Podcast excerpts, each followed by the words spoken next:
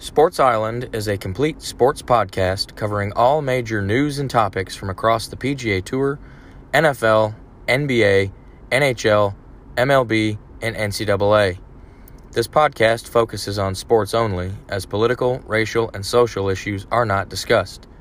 If you are a sports fan and are looking to stay up to date on all of the major news and topics from across the major sports, then Sports Island is truly your getaway destination.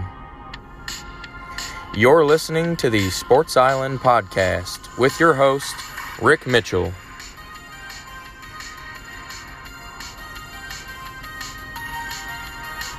And now, the Sports Island podcast. Hey, everybody, and welcome back to another episode of the podcast. This is version 41 of the show, and we have another real busy episode for you. Of course, the NHL playoffs are uh, underway. We'll get you caught up on all the first round series there. Uh, the NBA playoffs, the play in tournament has uh, concluded, and uh, we know the first round matchups, so we'll get into a preview of those. And then, of course, in golf, we have a major championship this weekend. So we'll start off in the PGA Tour like normal. And uh, last weekend's tournament was the AT&T Byron Nelson, which was held at TPC Craig Ranch in McKinney, Texas. It was a par 72. The distance was 7,468 yards. And this was the first time that the Byron Nelson was played at TPC Craig Ranch.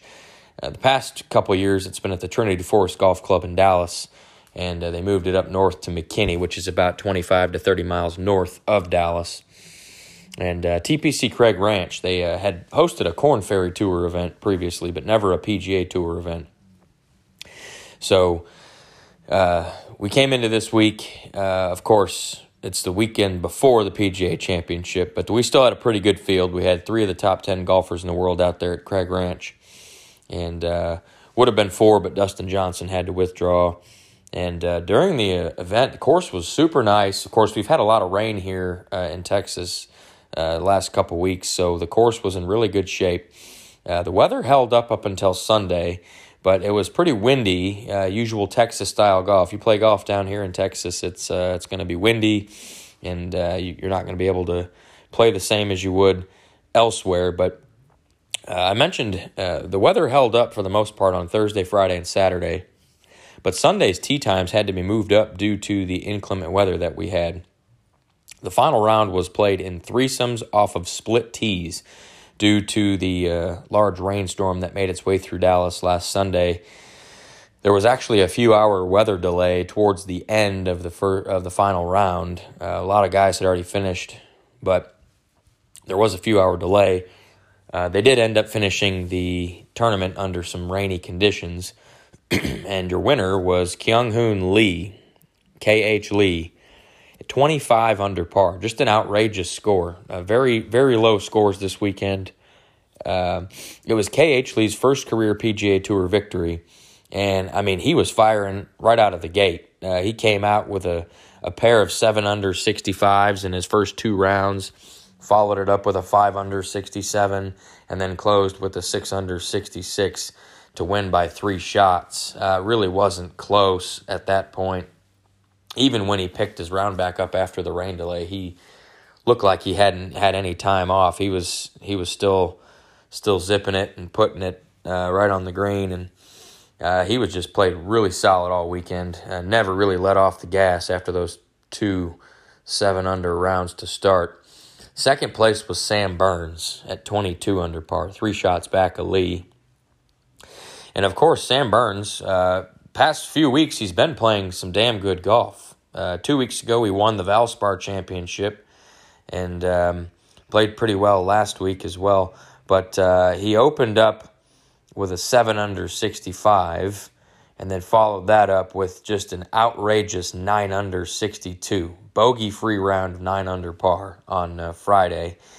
And then he was actually the 54 hole leader yet again uh, coming into the Sunday's round. But he managed to only shoot five under between both of his weekend rounds, Saturday and Sunday. He only went five under, which uh, was not good enough to catch KH Lee. So there was a four way tie for third place. all of them were at 21 under par, which was one shot back of Burns and four shots back of Lee. The first one at 21 under par was Patton Kizzire, and he shot a 69 and a 71 on his Thursday and Saturday rounds, so not not real great there. But his Friday and Sunday rounds went low. He went 64 and 63 on those rounds, and that was enough to get him inside the top three there. Just a really solid weekend of golf. And really, he only had two rounds that pretty much carried him. So uh, that's all he needed were those that 64 and 63 on uh, Thursday or Friday and Sunday. Um, that really kind of catapulted him up the board. Uh, the other, uh, the next golfer at 21 under par, T3, was Daniel Berger. And Berger, after a red hot, scorching start to this season, uh, he won at Pebble Beach. Uh, just was consistently inside the top 10. It's been a while since we've seen Berger near the top of the leaderboard. He kind of he kind of fell off quite a bit. Um, wasn't really in contention in this thing until Sunday. He opened with a 3 under 69, followed it up with a pair of 5 under 67s, which is good. But Sunday is where he did his damage. He went 8 under for a round of 64 on Sunday to jump all the way up into that T3 spot. The third guy that finished T3 was Scott Stallings, and he was another late bloomer this weekend. He was only 6 under par heading into the weekend, which is for this tournament was not good, but he fired another uh, round of 9 under 63 on Saturday to really get his name up there. And he closed with a respectable 6 under 66. So that got his score in that T3 range. Now, the last guy that finished T3 was Charles Schwartzel.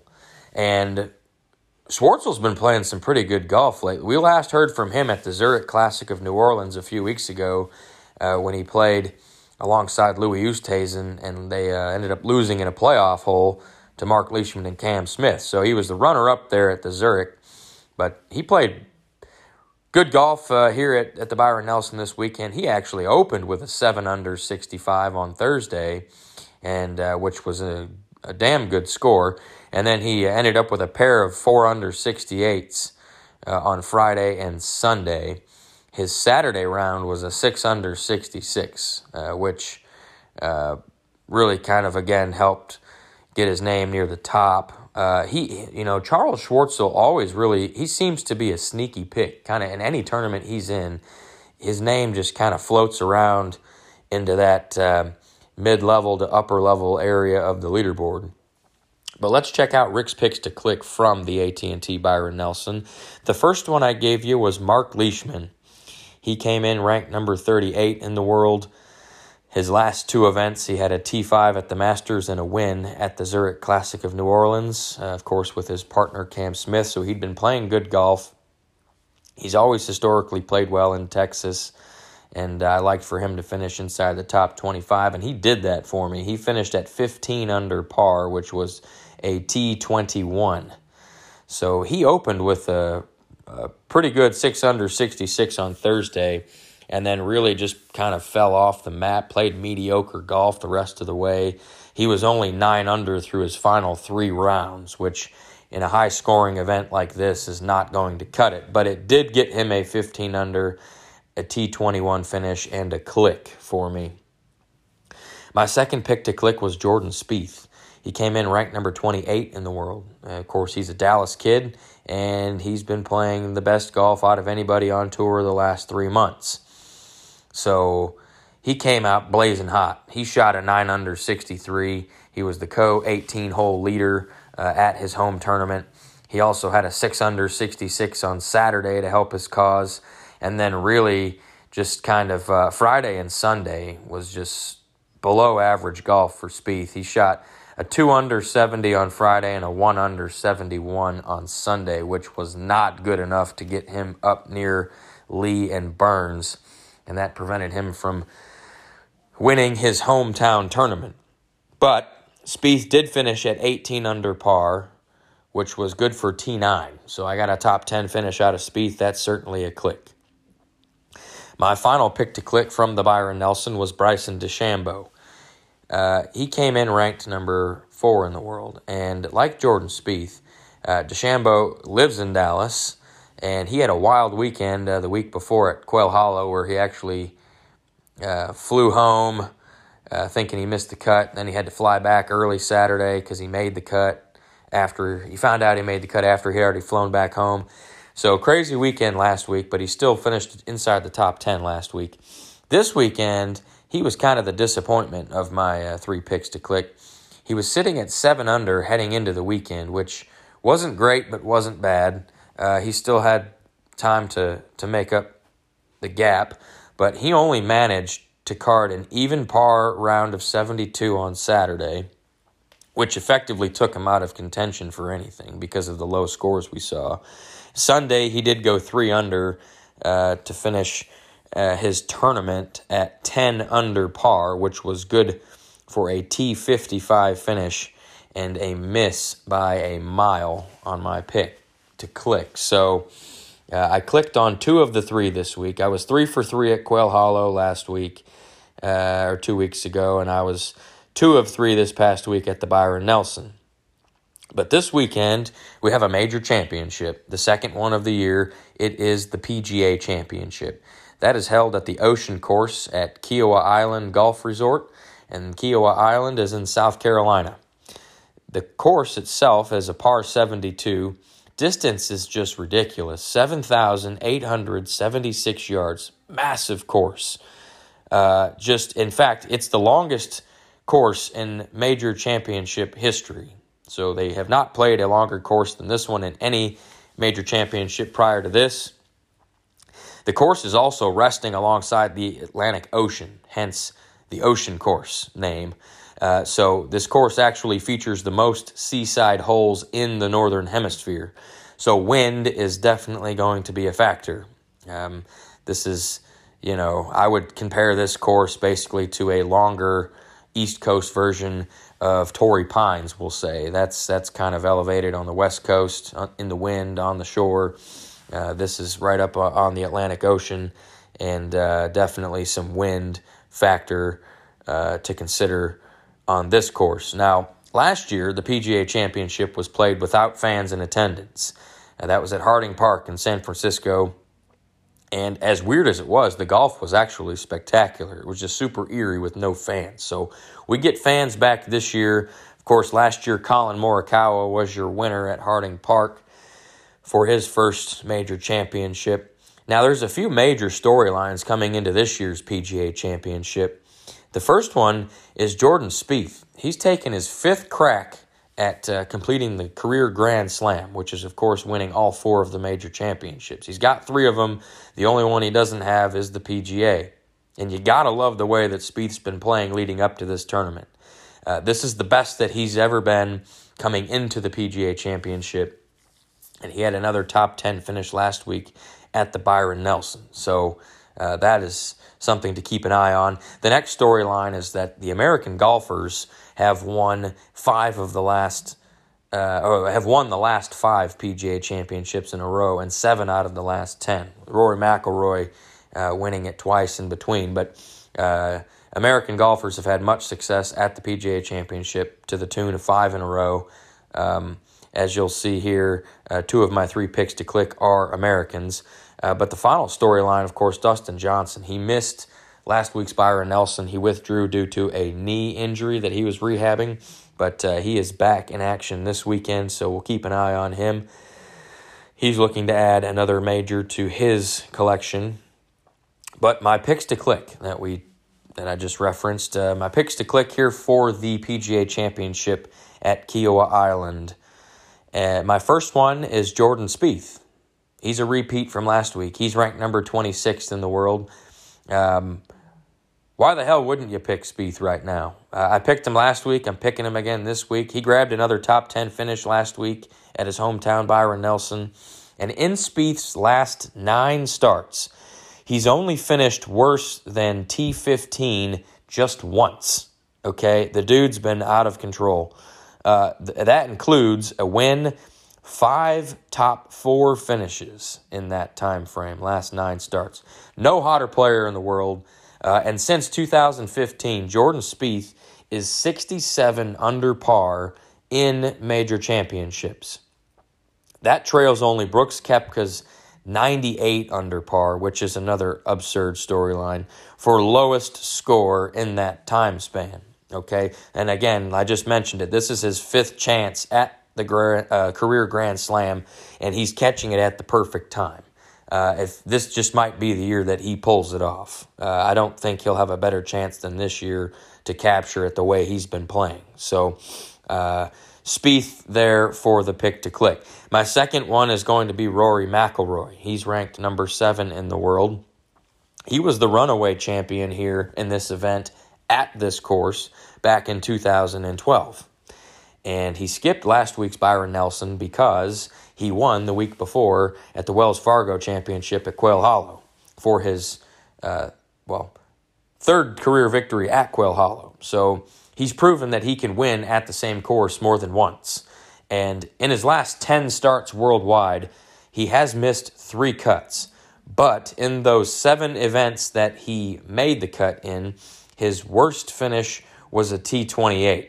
He also has a win and four top tens in those uh, seven made cuts, in the last 10 events. So when he has played, he's played pretty well. Um, so with with the way that he got back on track uh, at Quail Hollow, I like for Rory to at least finish inside the top 25. Uh, my third pick to click for the PGA Championship is Xander Schauffele. He's currently ranked number four in the world, and in his last 15 starts, he has a win and seven top five finishes, including three second place finishes and a T3 at the Masters in April, where he probably could have won had he not collapsed on 16 on Sunday. But he's never won a major championship. He's certainly poised to do so this weekend, and he's a California kid, so he's used to that windy coastal style golf. Like I mentioned with Torrey Pines, he's played there a whole bunch in his career, so he grew up playing at San Diego State as well. So uh, this course fits kind of how uh, Xander's used to playing golf, a little windy, but uh, he has uh, finished inside the top five in half of his last 15 starts. So Xander's playing some damn good golf too. So I would look for him to be in contention this weekend at Kiawah Island. But we'll move on to the National Hockey League and do a playoff update there. Uh, all of the first round series are underway, and of course, last week uh, I gave you my predictions for the first round series. And uh, earlier this week, uh, some news came out. Of course, we've seen some of the U.S. teams have full capacity in their arenas. Uh, Carolina, Nashville, um, the Florida teams have had some fans. Uh, but Canada, uh, they're still opting to go with this kind of bubble format with no fans. And they had a deputy chief public health officer come out and say that they do not see Canada joining the U.S. and allowing fans into the stands. But like a day or two after that announcement was made, uh, the Montreal Canadiens announced that starting on May 28th, uh, they're going to start to allow 2,500 fans into the Bell Center. Uh, so it appears that this is going to be up to the individual teams and individual provinces uh, of Canada with regards to allowing fans into the venues. And uh, obviously, fans make a huge impact on the game, as you've seen. The arena in Carolina and Nashville just absolutely electric so far in the playoffs.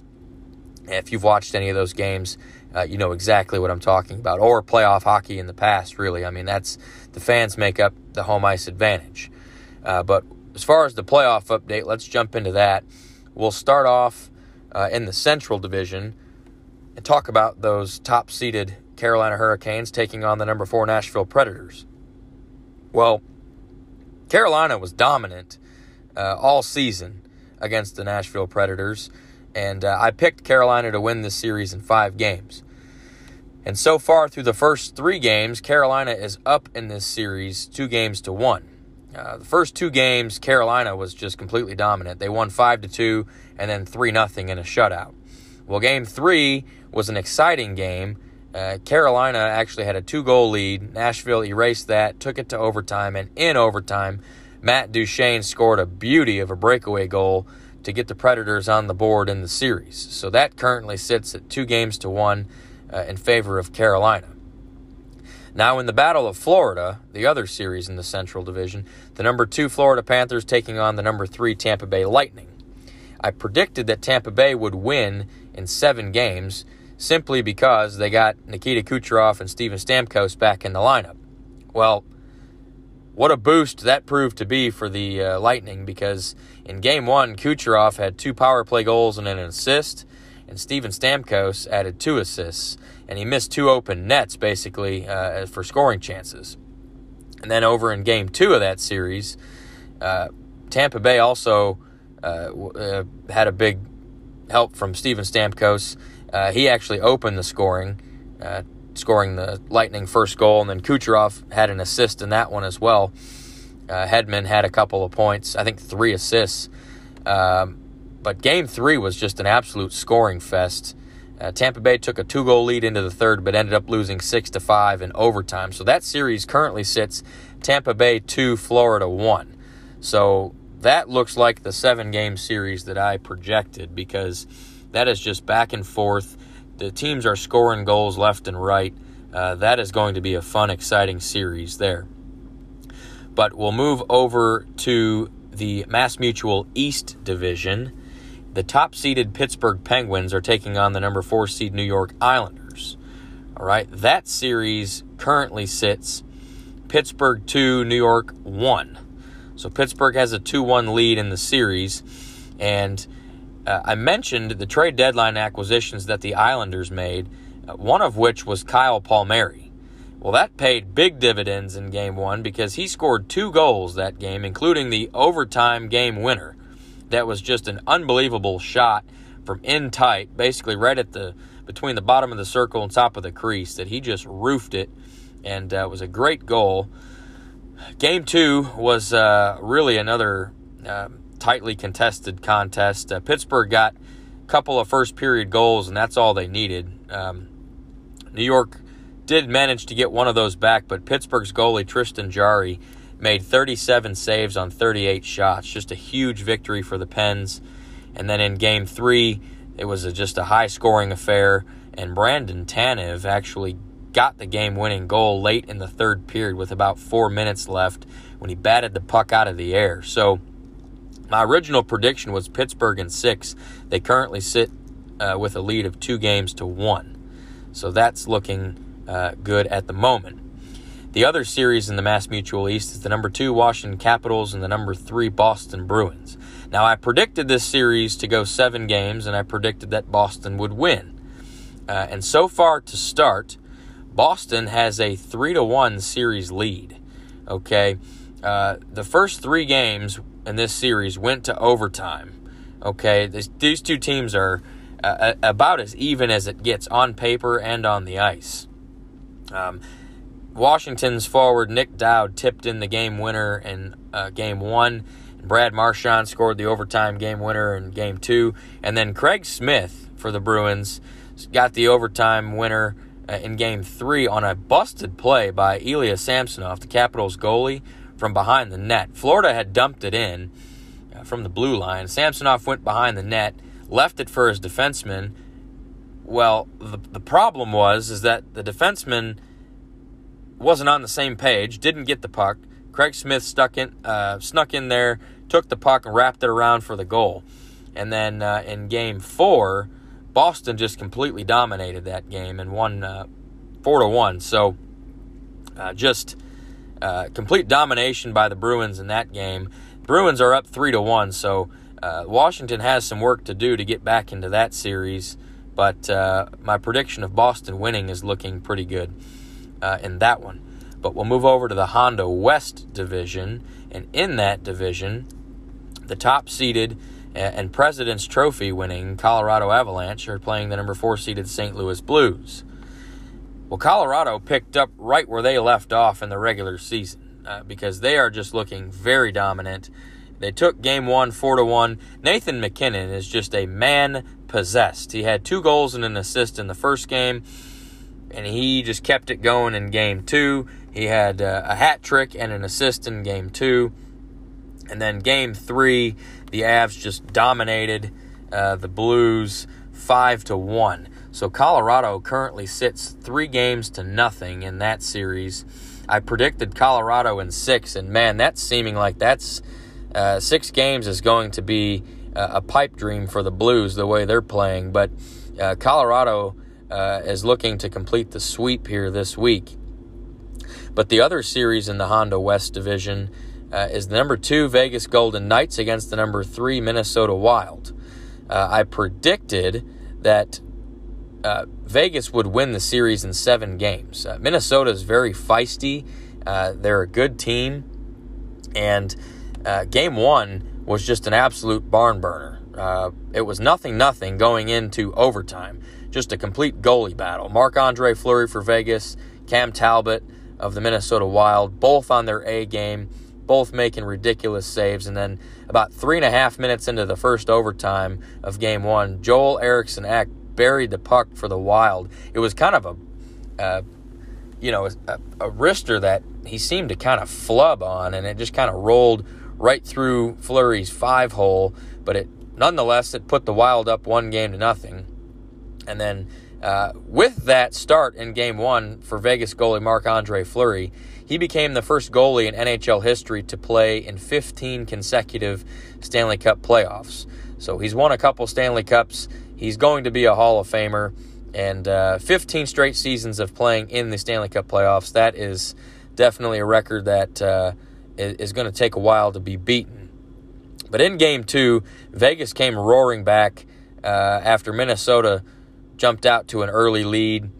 Uh, Marc Andre Fleury stopped 34 of 35 shots. Vegas just really connected, got their offense going, uh, scored three unanswered goals to win the game three to one, tie the series, and then game three, uh, Minnesota actually took a two nothing lead in that series, or in that game rather, and then Vegas came back with five unanswered goals to win five to two.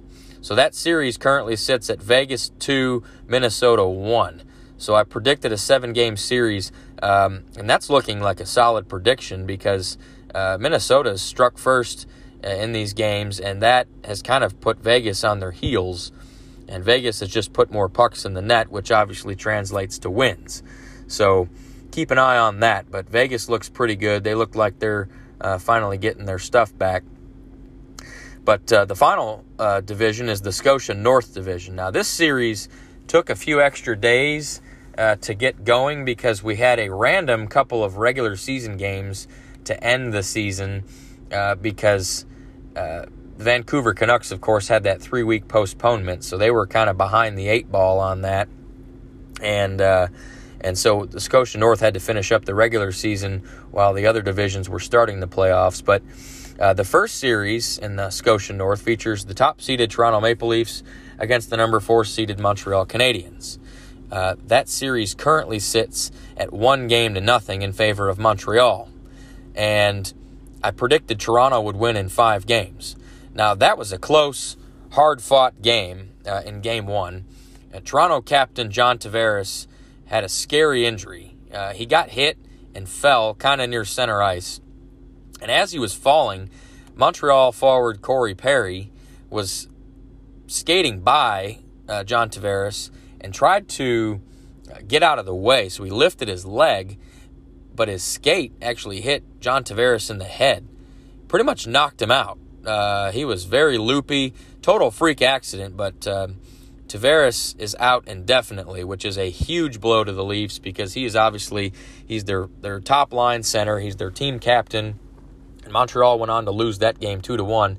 Uh, a beautiful game-winning short-handed goal by Paul Byron of the Habs uh, from his knees as he was falling forward on a breakaway to uh, seal the deal in that one. But uh, that series became more complicated with the Tavares injury. I still think Toronto is a much better team than Montreal. I do still think Toronto is going to win the series, but uh, game two is going to be very important for the Leafs to uh, at least even the series there on home ice.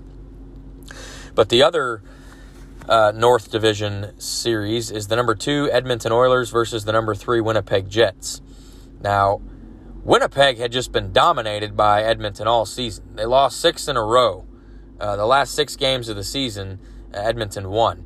But the Jets came out uh, in game one with a solid 4 to 1 win. They kept Connor McDavid off the score sheet, and uh, my, my friend and former high school hockey teammate, Jets goalie Connor Hellebuyck, had a ridiculous night in net, stopped 32 of 33 shots, pretty much uh, carried the Jets to victory and that was the same tune in game two uh, because uh, Winnipeg uh, was able to keep McDavid off the score sheet again and take a nothing to nothing tie into overtime, where uh, in overtime, Paul Stastny buried an absolute wicked shot uh, through the fir- halfway through the first overtime or so to give the Winnipeg Jets a 2 0 series lead. 1 0 victory in the game, 2 0 series lead.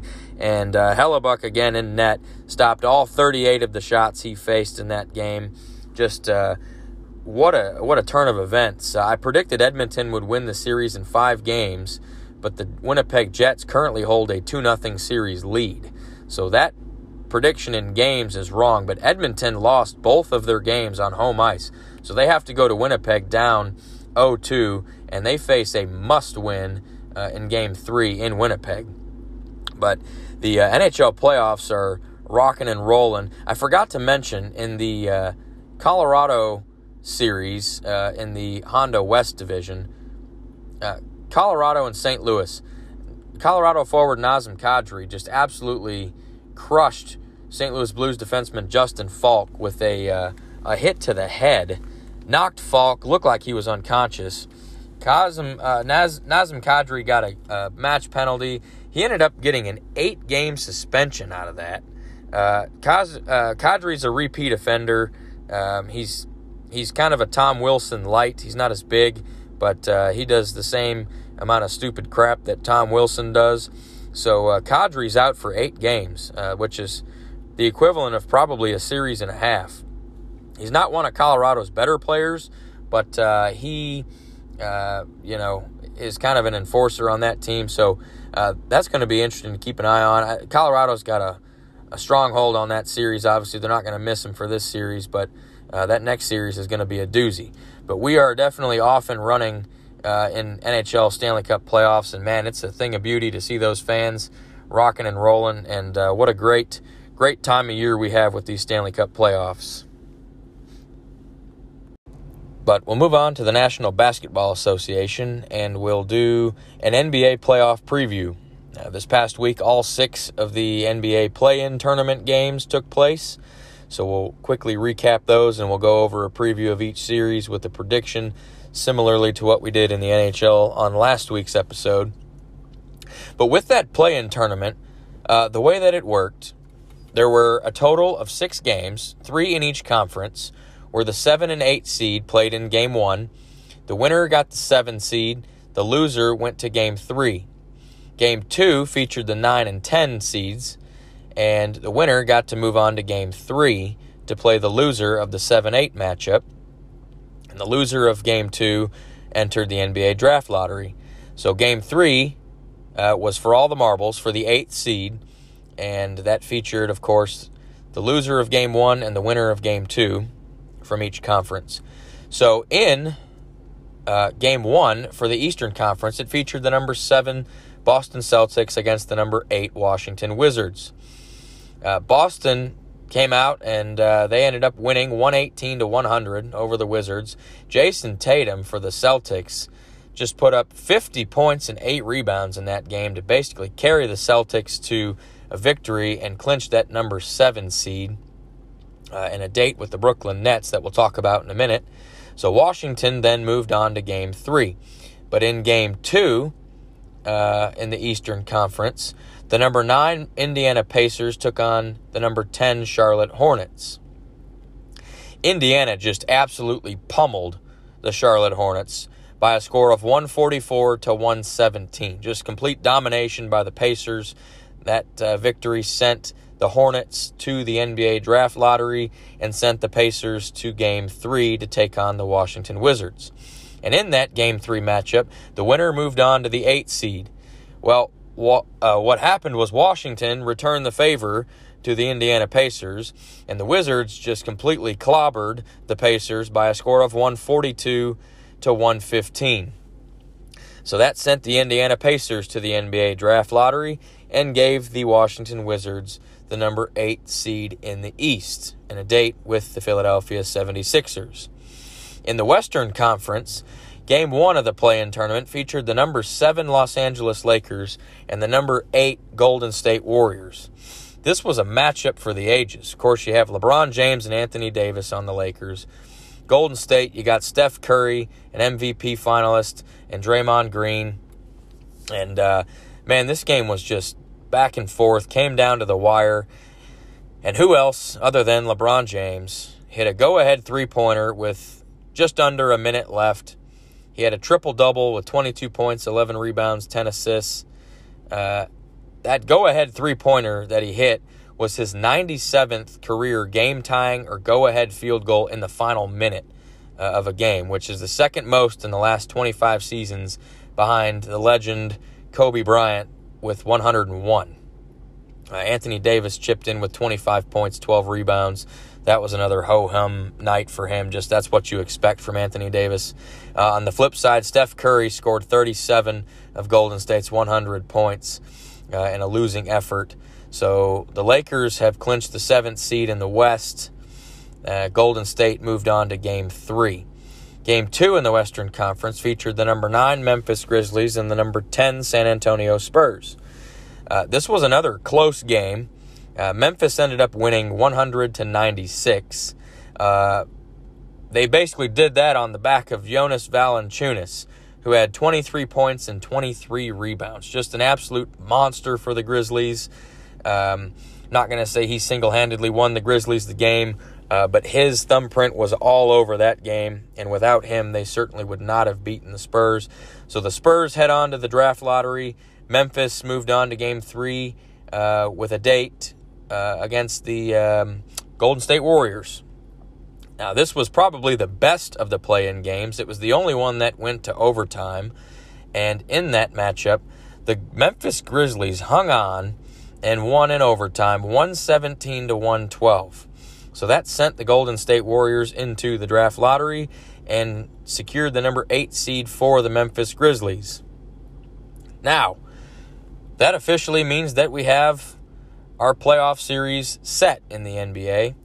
And we will start off our preview in the Eastern Conference, where the number one seeded Philadelphia 76ers take on the number eight seeded Washington Wizards just kind of rewind back on April 6th, so just over a month, we'll say a month and a half ago, the Washington Wizards, according to ESPN's BPI, Basketball Power Index, the Wizards had a 0.6% chance to make the playoffs based on their record and where they were at in the standings. Well, not only did they make the play in tournament, they secured the number 8 seed by winning game three of that play in tournament. So here they are. They have two of the more prolific players in the league in Bradley Beal and Russell Westbrook. And, uh, you know, the Wizards, they're just, um, the way they've been playing, I think this is, the 76ers are on upset alert. Uh, yeah, Joel Embiid is a finalist for the MVP for the 76ers. They still have Ben Simmons, Tobias Harris. They're still a great team.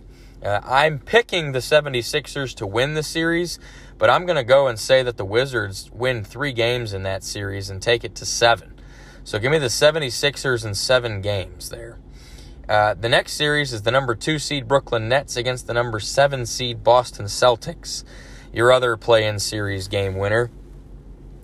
Uh, well, after the James Harden trade was complete this year in the NBA, that uh, in which Brooklyn acquired him for uh, King's ransom, I predicted that Brooklyn would win the NBA championship.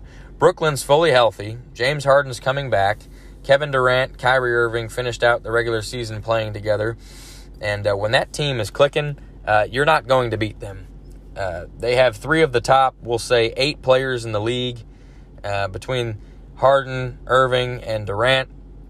Boston is a great team. Of course, Jayson Tatum uh, had 50 points in that play-in game, and uh, they still have Marcus Smart on the defensive end of the ball. The key for Brooklyn is going to be playing defense. Can they play enough defense to keep Boston at bay and keep Tatum uh, into the uh, high teens, low 20s in points? Because if they can do that, uh, they are certainly going to score enough points of their own with their three All Stars. And so I like Brooklyn to win the series. Uh, give me Brooklyn in six games against the Celtics. Uh, the next series, the number three seed Milwaukee Bucks take on the number six seed Miami Heat. Okay, Miami is your defending Eastern Conference champion. They represented the East in the NBA Finals last year in the bubble. But the Milwaukee Bucks have some dude named Giannis Antetokounmpo. They also have Khris Middleton and uh, Jrue Holiday, and that team is stacked. So uh, they can play defense. They can also score points. Now, I do like Miami, and it would not surprise me if Miami ended up beating Milwaukee because I'm pretty sure they did last year in the playoffs as well. The, the X factor for Miami, of course, they have Jimmy Butler, Bam Adebayo, uh, but the X factor for Miami is Tyler Herro. If if he can get hot from beyond the arc and start knocking some threes down, Milwaukee's going to be in trouble. But uh, I think this is a good year for, for Milwaukee. Uh, they're in a, a, tough Eastern Conference, top heavy Eastern Conference. Um, I don't know if they're going to make it um, to the NBA Finals, but um, I do like them to get past Miami Heat. Give me Milwaukee in six games. The next uh, and final series of the Eastern Conference is the number four seed New York Knicks against the number five seed Atlanta Hawks. Who in the hell would have predicted that the New York Knicks would be the fourth seed in the Eastern Conference this year? Uh, nobody. I'm pretty sure Knicks fans didn't even see that coming. But such is the case. And here they are. And they have an all star in Julius Randle, who is proving to be an elite top level player. Of course, on the Atlanta side, you got Trae Young, Clint Capela. Uh, you know that team. Trae Young. If Trae Young gets hot, it's it's game over. Uh, that dude can shoot from anywhere. He can hit from the logo. Um, I think this is going to be a close series. We'll see if the Knicks are truly legit this year. Uh, I think this is going to turn into a Julius Randle versus Trae Young series. Uh, and my money uh, is on Julius Randle just because of the way he's played this year. So give me the New York Knicks to win the series in seven games. But over in the Western Conference, the top seeded Utah Jazz are going to be taking on the number eight seed Memphis Grizzlies, who just dispatched the Golden State Warriors uh, on Friday night. You know, the Jazz have been up uh, as the number one seed for a vast majority of the season. Pretty much all of the season, the Jazz have been up top. And they have Donovan Mitchell, Rudy Gobert, uh, great scorer, great defender. Mike Conley uh, as well.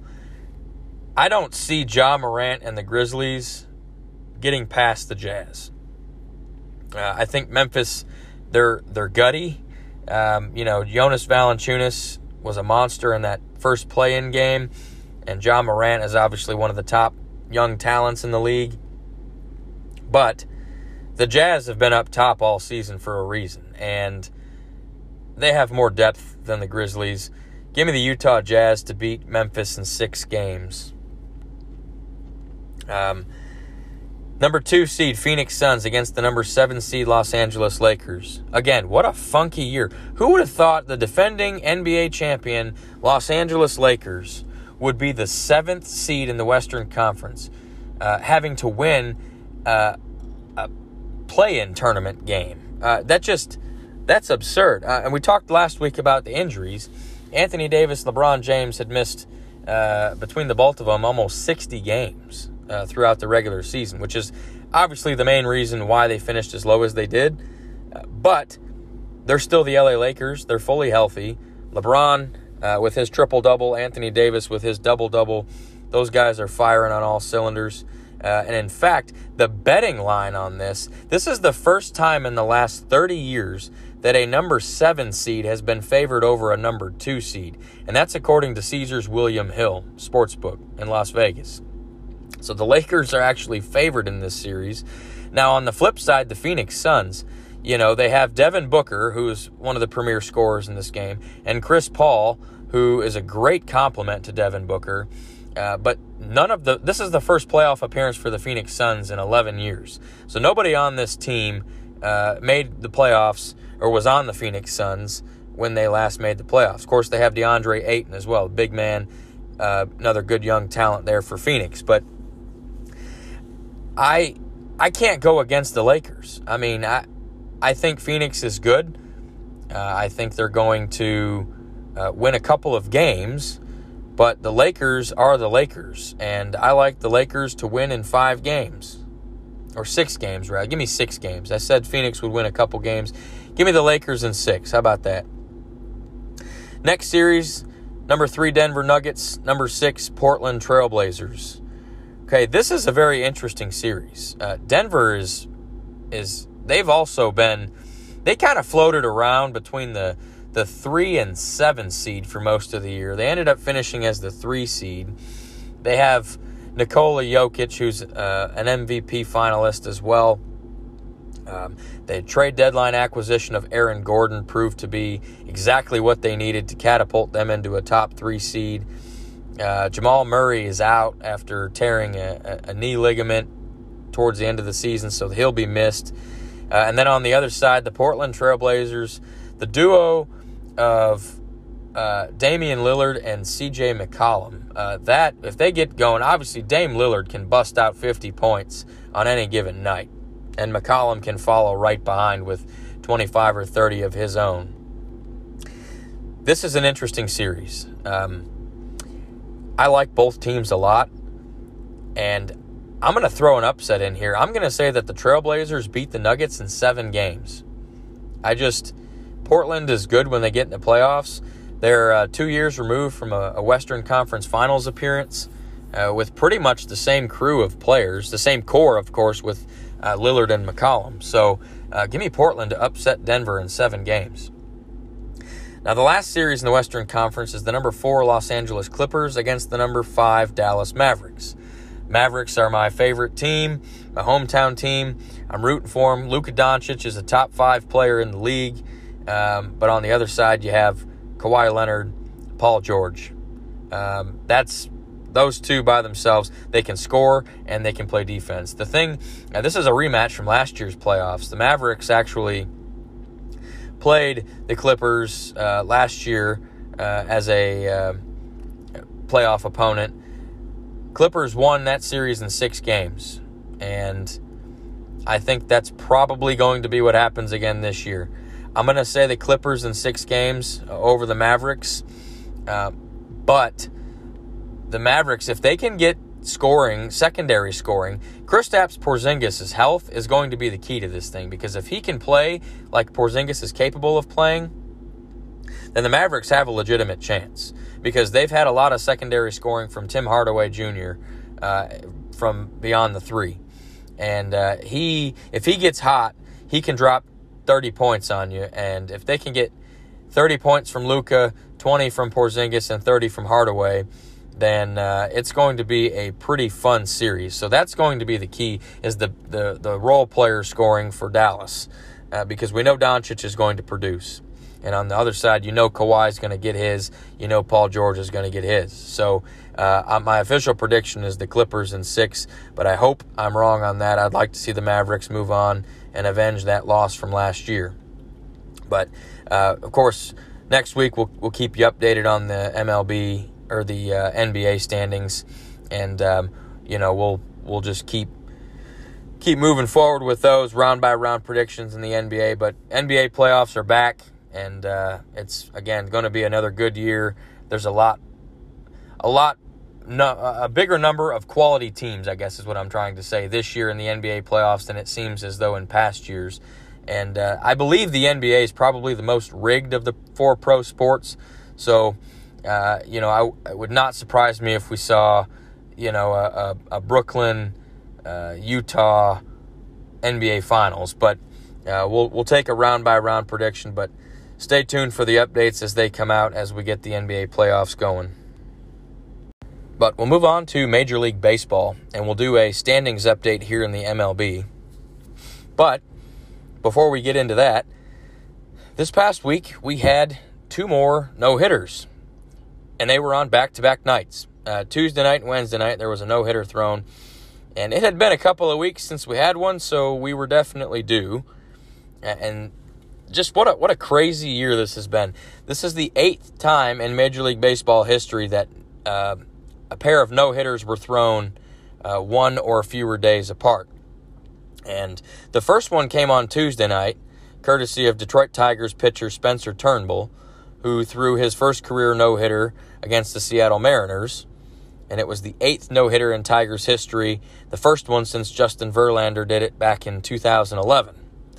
On the flip side of that, the Seattle Mariners became the fifth team since 1900 to be no hit twice in the same month. In fact, Seattle is just the fourth team in Major League Baseball history to be no hit twice in a 14 day span, joining only the 1917 White Sox, the 1923 Philadelphia Athletics, and the 2015 Los Angeles Dodgers. Now, the second no hitter uh, was New York Yankees pitcher Corey Kluber. He threw a no hitter against the Texas Rangers. This was, believe it or not, I found this odd, you know, a strange stat was that this is the first New York Yankees no hitter since 1999. With all the elite level pitchers that they've had come through there in the last decade and a half, um, first one since 1999. And uh, oh yeah, Corey Kluber was a member of the Texas Rangers last year, where he threw exactly one inning before having a season-ending injury in that game. And for Texas, my Rangers, this was the second time they've been no hit this season, joining the Mariners in that, and also the Cleveland Indians, who have also been no hit twice this season. So those three teams uh, have been no hit twice this year Cleveland, Seattle, and Texas. And it's the first time ever in Major League Baseball history that three different teams have been no hit twice in the same season. No team has ever been no hit three times in the same season. And the way that this season has gone, um, I fully expect that one of those three teams gets no hit again before the season's over. And uh, if I had to guess, I'd say my money is on the Texas Rangers. Now, we are a quarter of the way through the MLB season, roughly, and we've seen six no hitters that have counted. Of course, Madison Bumgarner for the Diamondbacks threw a seven inning no hitter in a shortened uh, doubleheader game, but that isn't officially recorded because the game was only seven innings. But that puts us on pace for 20 no hitters this season in baseball, which would absolutely shatter the all time record uh, most no hitters in a season ever is eight, and that came back in 1884. So it's it's been a few years since that. We've had four no hitters in a 15 day span, which is the second shortest span in baseball history. Now, a lot of it, a lot of the talk this week, you know, after these no hitters has been the fact that baseball, if you recall, we talked about this on uh, one of our baseball preview episodes, the fact that Major League Baseball reduced the amount of pop in the baseballs. Uh, they apparently were seeing too many home runs hit, so baseball decided to change the way that baseball is made, and with the intent to limit, I say limit, the amount of home runs or um, lessen the amount of home runs that we see. Well, they're doing a pretty damn good job of that because the pitching has been outrageous this year, and to further attest to the strong pitching that we've seen aside from the six no hitters, there was a game on Friday night between the New York Yankees and the Chicago White Sox. And in that game, that was the first game since uh, in modern Major League Baseball history, which is since 1900. They call that modern. Um, first game in modern MLB history in which both starting pitchers struck out at least 10 batters and allowed no runs or walks. Just an absolute beauty of a pitching performance on both sides. And the Yankees would win the game 2 to 1, but that stat alone just goes to show you that the pitching this year has been on another level. Minus the fact that we've had six no hitters, uh, four in the last 15 days, and we're on pace for 20 of them. Um, that's just what a what a weird season this year in baseball, and uh, I think baseball, you know, home runs and runs sell tickets. Uh, I suppose elite level pitching does to a certain extent, but a lot none of no ace pitcher has thrown a no hitter. All the no the six no hitters we've had this year, uh, I wouldn't consider any of those pitchers an ace. Um, pitchers that you would go pay money to see, but nonetheless, uh, it is what it is. But we'll we'll do the standings update here. We'll get through this. We'll start off in the National League in the NL East. The New York Mets currently sit atop at 21 and 17. Philadelphia Phillies 22 and 23. They're on a three-game skid. The Atlanta Braves they're 21 and 24, seven games back of the Mets. Uh, the Braves got some bad news this week. Starting pitcher Huascar Ynoa, he's going to be out at least two months after fracturing his right hand when he punched a dugout bench. So I suppose he would get the Bonehead of the Week award if there was one. And the Braves have been playing some damn good baseball, and Huascar Ynoa has been a big part of that. He went, he threw four or five quality starts in a row before he had that stinker uh, that got him pissed off enough to punch a bench. But uh, tough break there for the uh, Braves, literally, I guess. Um, fourth place, Miami Marlins, 20 and 24. In last place in the NL East, Washington Nationals. They've kind of been hanging out down there. 18 and 23, eight games back. They have a lot of work to do. In the National League Central, St. Louis Cardinals 25 and 19. Chicago Cubs, uh, they are 23 and 21, two games back. Milwaukee Brewers 21 and 23. They've lost three in a row. Cincinnati Reds 20 and 23. Pittsburgh Pirates, 18 and 26, um, seven games back of the Cardinals. In the National League West, the San Diego Padres have finally caught the San, uh, San Francisco Giants. Both them and the Giants are tied at 28 and 17. Padres have won seven games in a row, looking really good. Um, the Giants just put up 19 runs this past week um, looking that offense looks good as well. They've they've been at the top of the division all season. The Los Angeles Dodgers, they've after that atrocious stretch of 4 and 17, they've now won 5 in a row. They're sitting at 27 and 18. But they got some some bad news. Their starting shortstop Corey Seager broke his wrist this week after getting hit by a pitch. Now the good news is is that he does not need surgery. They've listed him out for 4 weeks. Um, could be more, but they're shooting for a return in four weeks. Fourth place in the NL West, the Arizona Diamondbacks, 18 and 28. They've lost six games in a row. In last place in the National League West, the Colorado Rockies at 16 and 29. Now we move over to the American League. In the American League East, the Boston Red Sox, 28 and 18. They've won three in a row. The hottest team in baseball currently, the Tampa Bay Rays, at second place in the AL East at 27 and 19. They've won eight games in a row. New York Yankees have won four in a row, 26 and 19. So those three teams there are all on a roll, and uh, they're starting to separate themselves. Toronto Blue Jays are hanging around. They're three and a half games back of Boston. They're 23 and 30, or 23 and 20 rather.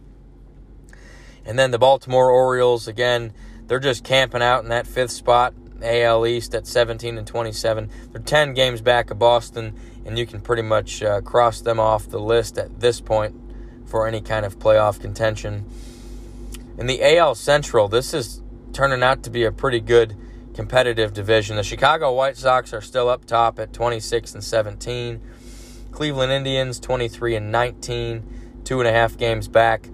The Kansas City Royals 20 and 23. The Detroit Tigers, they've won four in a row. They're 18 and 26, eight and a half back of the White Sox. Minnesota Twins 16 and 28. In the American League West, the Oakland A's 27 and 19. The Houston Astros 26 and 19, just a half game back. The Seattle Mariners 21 and 24. They've lost four in a row. One of those was their uh, no hitter that they had, uh, or they were the on the wrong end of a no hitter. The Texas Rangers, uh, 20 and 27. They're seven and a half games back. As much as they got my hopes up the first month of the season, it does appear that they are falling behind uh, the wagon. They are two uh, and eight in their last 10 games. Uh, had a streak where they lost six games in a row, I believe. Just a rough week for the Rangers. They had two shutouts in a row, one of which was that no hitter that Corey Kluber threw, but they were shut out in back to back games for the second time this year. So, um, offense has been a little tough to come by for Texas at certain times, but last place in the American League West, the Los Angeles Angels, 19 and 26. Now, I've mentioned this stat, I think it came up in one of the first few uh, standings updates. Their pitcher and outfielder and designated hitter, Shohei Ohtani. At one point this week, he led Major League Baseball in home runs, and he also had an ERA of 2.10, which uh, at the time was tied with Washington Nationals Cy Young pitcher Max Scherzer. We all know how good Scherzer is. Uh, well, Ohtani's ERA was the same as Scherzer's, and uh, oh yeah, he uh, was tied for the MLB lead in home runs.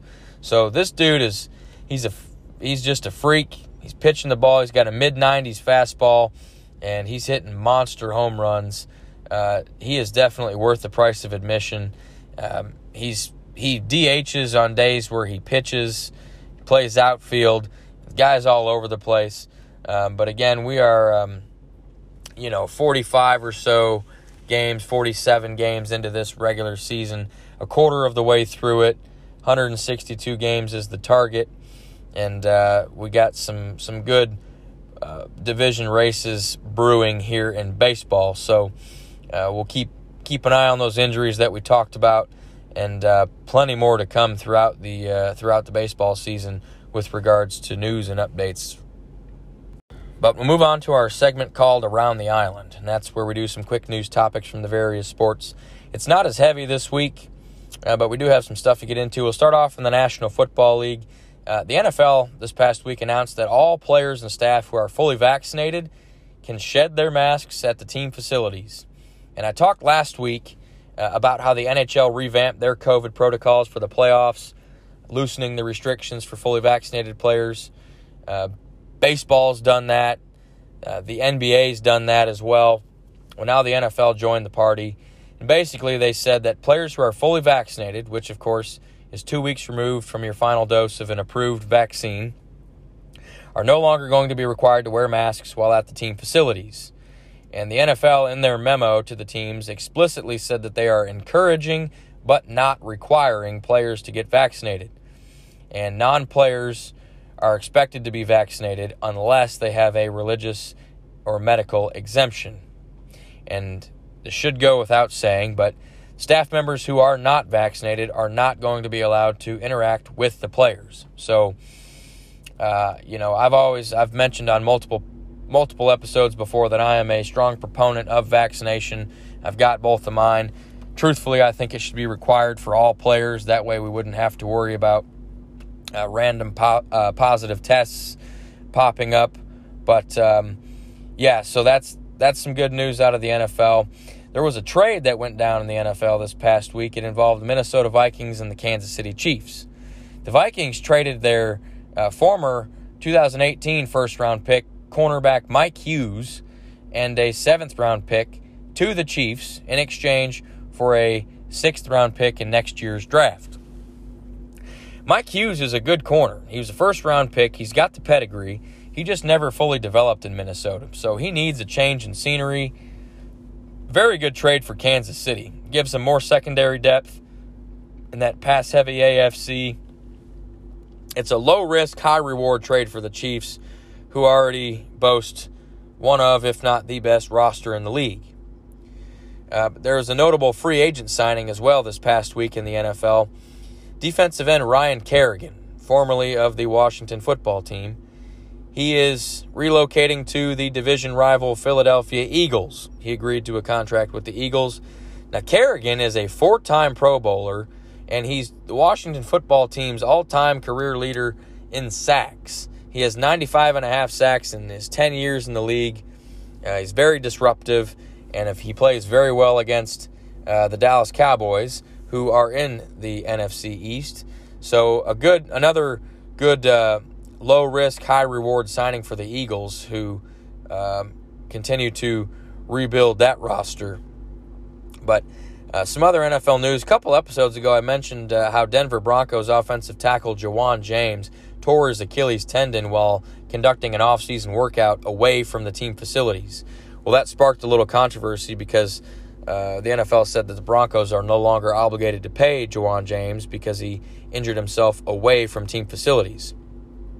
Well, to add insult to that injury, the Broncos announced this past week that they have just completely cut Ja'Wuan James and released him altogether. So, um, not only is he not getting paid, he is no longer employed, which I get not keeping him on your active roster, but to cut him altogether, I think is uh, that's a load of crap, and that's uh, the, the, NFL is making an example out of Ja'Wuan James uh, with his injury away from team facilities, and I just I don't agree with that. I think that's pretty shady. But uh, I, you know, what do I know? But moving back over to Major League Baseball real quick, couple things of note. Uh, last, I guess it was a couple episodes ago, I talked about how the Los Angeles Angels released Hall of Fame first baseman Albert Pujols. Well, this past week, the story came out that he was released in part to a verbal altercation that he got into with manager Joe Maddon. Basically, Pujols was upset at one of Joe Maddon's decisions uh, during a game, and he expressed his opinion. Uh, probably not real pleasant, but he expressed it to Joe Madden, and uh, you know they ended up releasing him. His performance wasn't exceptional, so I'm sure that's how they justified it. But uh, fear not, because uh, Albert Pujols is just moving right up the highway from Anaheim over uh, up into Los Angeles because the Los Angeles Dodgers have signed Albert Pujols to a contract for the remainder of the season. And talk about the rich getting richer. Uh, of course, the Angels, or the Dodgers rather, are not getting the Albert Pujols from 10 years ago that the Angels got, but they are getting a solid player, future Hall of Famer, who should be able to provide extra power to that lineup.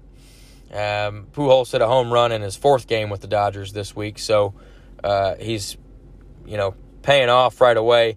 Uh, keep in mind that the Dodgers have been without first baseman Cody Bellinger since the first uh, couple weeks of the season when he suffered an injury, and there's still no word on when Bellinger's coming back. But uh, Pujols is going to lock down that first base spot until Bellinger does. So, uh, again, we talk about low risk, high reward signings.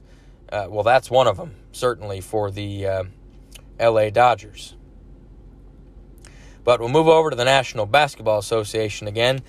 A uh, couple of award finalists got announced this week. For league MVP, you have Philadelphia Sixers, 76ers forward Joel Embiid, Denver Nuggets center Nikola Jokic, and Golden State Warriors guard Steph Curry. Those are your three finalists for league MVP. Personally, my vote is Steph Curry. If you look at that Warriors roster and see what they did to come down to overtime of that play in tournament, I mean, that was all Steph Curry. Dude has been shooting at a historic pace. Uh, I think Curry's going to win it. For Rookie of the Year, your three options Charlotte Hornets, LaMelo Ball, Minnesota Timberwolves, Anthony Edwards, and Sacramento Kings, Tyrese Halliburton. I personally think LaMelo Ball is going to get the award. Um, Anthony Edwards was the first overall pick in the draft, but LaMelo Ball is, he missed some time due to injury, but uh, I think he will end up winning. But uh, some other news out of the NBA the 2021 Naismith, uh, Naismith Basketball Hall of Fame class was announced, and it included some NBA players, WNBA players, and some coaches. Uh, ben Wallace uh, of the NBA got elected into the Hall of Fame. He was undrafted, and he helped take the Detroit Pistons to six consecutive Eastern Conference Finals in the mid 2000s. He's tied with Dikembe Mutombo for the most Defensive Player of the Year awards with four. He was a four time All Star and an NBA champion in 2004. Chris Bosh uh, of the NBA, drafted fourth overall by the Toronto Raptors in 03. He played seven seasons with Toronto before joining that uh, Miami Heat team in 2010, where he teamed up with LeBron and D Wade to form the original Big Three that would go on to make four straight NBA Finals and win two of them. And uh, sad news about Chris Bosh is that he was forced to medically retire in 2017 due to a blood clotting disorder. But uh, he is now a member of the Basketball Hall of Fame. Chris Webber also joins the Hall of Fame. He was the number one overall pick in the 93 NBA draft. He was part of the Fab Five at the University of Michigan. He won the Rookie of the Year award in 1994, and he was a five time All Star in the NBA. The final NBA player to get elected to the Basketball Hall of Fame was Paul Pierce. He was the 10th overall pick in the 98 NBA draft. He played 19 seasons in the NBA, spent a majority of his career with the Boston Celtics, and of course, he helped lead them to that uh, infamous 2008 NBA title with Kevin Garnett. Paul Pierce scored over 26,000 points in his career, and he was a 10 time All Star. Uh, there's other uh, Hall of Fame inductions would be international player Toni Kukoc, a couple of WNBA players Lauren Jackson, Yolanda Griffith, and a trio of coaches. Bill Russell, who is also a Hall of Fame player with the Boston Celtics, he won a couple of NBA titles as a coach as well. Jay Wright, who is the current head coach at uh, the University of Villanova Wildcats, who are a perennial powerhouse in NCAA basketball and then Coach Rick Adelman. So those are your 2021 Naismith Basketball Hall of Fame inductees for this year. But we'll move over to college football. And I came across this graphic. It was on 247 Sports. And it was a top 10 list of best college football stadiums rated by fan atmosphere. So I don't necessarily know. I guess it's based on, you know, uh, attendance, noise level, etc. But uh, we'll go down the list from 10 to 1. Number 10 is Michigan Stadium in Ann Arbor, Michigan, home, of course, to the University of Michigan Wolverines. Number 9 is Memorial Stadium in Lincoln, Nebraska, home of the Nebraska Cornhuskers. Number 8 is Kyle Field in College Station, Texas, home to the Texas A&M Fighting Aggies.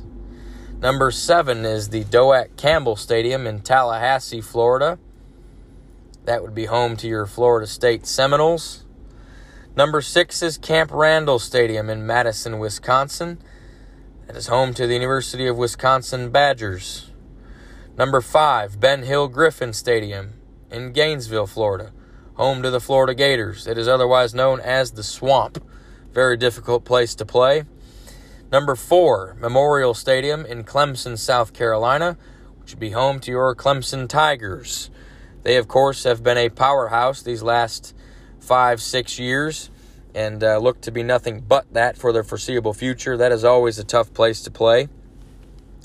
Number three is Bryant Denny Stadium, and that's in Tuscaloosa, Alabama, home to the Alabama Crimson Tide. They are usually ranked in the top one or two uh, every year. Uh, they've made several national championship games here recently, over the last decade, really. Uh, they pump out NFL talent and uh, they pack the stadiums on Saturdays as well. Number two on this list is Beaver Stadium. That's in State College, Pennsylvania, home to the Penn State Nittany Lions. If you see a night game there, it is a complete whiteout. Uh, definitely a tough place to play. Uh, over 100,000 people there. And then, of course, number one uh, how can you argue with this? Tiger Stadium in Baton Rouge, Louisiana, home to the LSU Tigers. Um, you know, Death Valley, as it's called, uh, just a, a, ridiculous place to play. That is a bucket list item to go catch a game at uh, in Baton Rouge. I have no affiliation to LSU, don't really root for them, uh, but I would love to go catch a game at Tiger Stadium if I was ever given the opportunity. But that's going to wrap up the 41st episode of the Sports Island podcast. I hope you all enjoyed it. Uh, this podcast is available on all major podcast platforms. Uh, be sure and tell your friends about it. Uh, you can also find the podcast on Facebook at Sports Island Podcast. And uh, as we get rocking and rolling here in the NBA and NHL playoffs, uh, we'll have plenty to discuss uh, over the next several episodes. So stay tuned on that. Uh, again, thanks for listening. And until next week, stay safe, be well, and we'll catch you on Sports Island next week.